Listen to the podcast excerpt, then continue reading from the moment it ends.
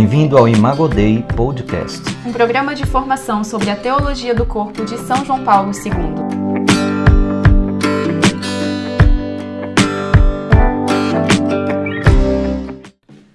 Bem-vindo a mais um programa. Aqui é o Vinícius. Aqui é a Laila. Pergunta de hoje que não quer calar: Quais são as características do amor? E por que, é importante falar dessas características do amor? Porque hoje em dia, infelizmente, nós chamamos muitas coisas de amor. Nós dizemos que amamos a nossa mãe, o nosso esposo, o nosso cachorro, chocolate, viajar.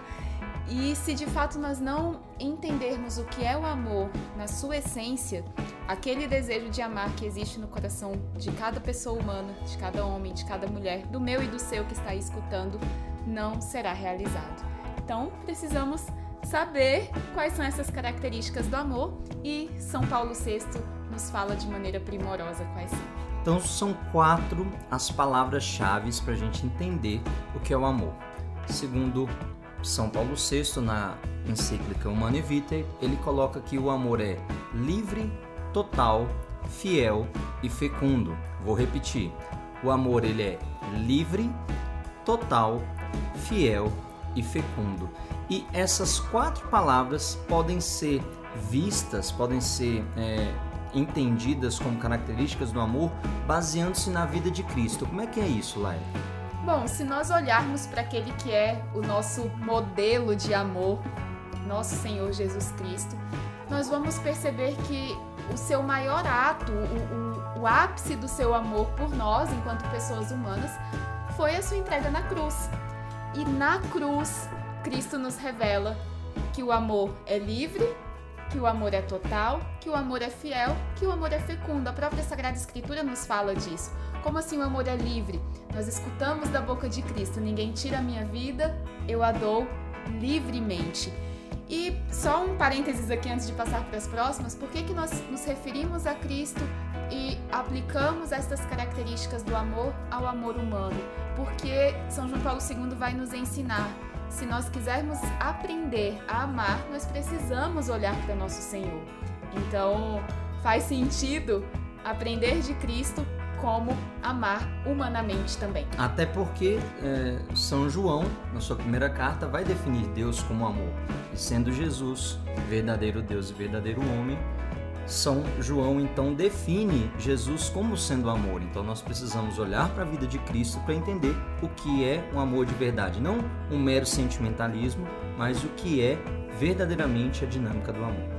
Bom, então o amor livre, ninguém tira minha vida, eu a dou livremente. Nós podemos ver isto também nas relações humanas. Um casal não contrai matrimônio, ao menos não um matrimônio válido, se não for num ato de liberdade. Eu escolho livremente amar o outro, eu escolho livremente me dar ao outro, eu escolho livremente acolher o outro como ele é. O amor é livre, o amor também é total. Como assim total? Cristo, no alto da cruz, não regateia nada, ele se entrega completamente a nós, ele se dá até a última gota. E isso nos ensina que o amor humano também deve ser uma entrega total de nós mesmos ao outro. Eu não posso me dar ao meu esposo pelas metades, eu não posso dar aquilo que eu tenho de bom e, e não apresentar, não manifestar aquilo que ainda em mim precisa ser aprimorado naqueles pontos em que eu ainda preciso crescer nas virtudes. A mesma coisa, eu não posso querer o outro pelas metades, querer só aquilo que me agrada e desprezar aquilo que não me agrada. Portanto, o amor precisa ser livre, mas também ser total. Vamos para a terceira característica, então, que é a fidelidade. Jesus diz: Eis que estarei convosco todos os dias não estarei convosco até vocês me magoarem, até vocês não seguirem mais, eu vou embora e Belém, Belém, nunca mais estou de até bem. Até porque a gente estaria enrolado se fosse assim, né? Já pensou? Então, a fidelidade é uma característica importante do amor, a permanência, a estabilidade. Todos nós buscamos algo de estabilidade. Por isso, se nós fizermos uma leitura de nossa sociedade, todo mundo busca um serviço público. Claro, né, nós não podemos generalizar, mas grande parte busca pela estabilidade, por o, desejo de uma, um, um, um vínculo estável. E o vínculo estável nos relacionamentos, ele se dá pela fidelidade. Onde se tem fidelidade, não se tem a insegurança de um abandono. Por isso, quando falamos que o amor ele é fiel, ele é um amor estável, um amor que promete estar para sempre, um amor que traz uma característica de eternidade. E por fim, ele é fecundo. Eu vim para que tenham vida e tenham em abundância. Jesus, no alto da cruz, mostra toda a fecundidade do seu amor ao estabelecer a criação da igreja, mas mais do que isso, estabelecer a nossa salvação. O que, que isso tem a ver com amor? Um amor, para ser amor, ele tem que gerar vida. Ele tem que ter esta dinâmica de abertura à vida. Não só a vida enquanto criação biológica, mas a vida enquanto uma proliferação, proliferação quase que não sai a palavra. Proliferação. Esta dinâmica de estabelecer uma, uma relação de, de crescimento, uma relação de abertura e uma relação de amor. Por isso que nós podemos falar aqui de fecundidade. Bom, então são essas características e queremos deixar aí para você, com certeza, se você é casado, você já falou estas palavras, se não, você certamente já foi a um casamento.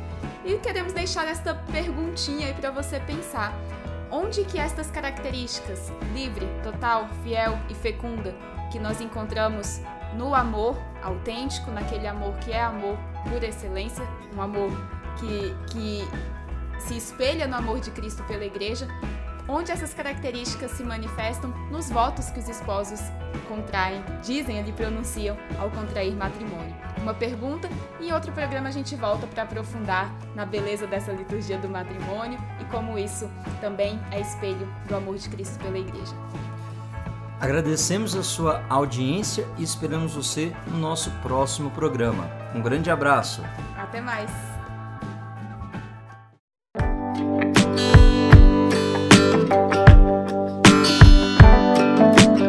Você acompanhou o Imago Dei Podcast, uma realização do Centro de Estudos Imago Dei em Teologia do Corpo.